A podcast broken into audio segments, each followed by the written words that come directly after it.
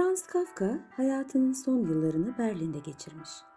Her gün rutin yürüyüşlerini yaptığı parkta küçük bir kıza rastlamış. Kız ağlıyormuş.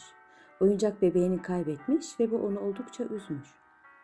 Kafka bebeği onun yerine aramayı önermiş. Ve ertesi gün aynı noktada buluşmak üzere sözleşmişler.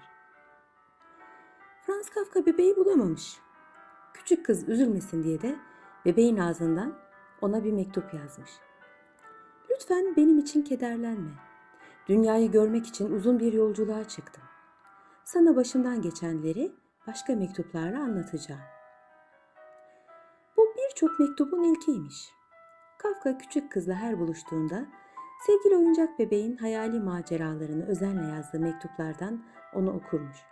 Küçük kız da avunurmuş. Gün gelmiş, görüşmelerin artık sonu gelmiş. Kafka son görüşmede küçük kıza bir oyuncak bebek getirmiş. Küçük kızın oyuncak bebeğine hiç benzemiyormuş bu. Tabii küçük kız çok şaşırmış. Bebeğe iliştirilmiş bir not küçük kızın şaşkınlığını gidermiş. Yolculuğum beni çok değiştirdi.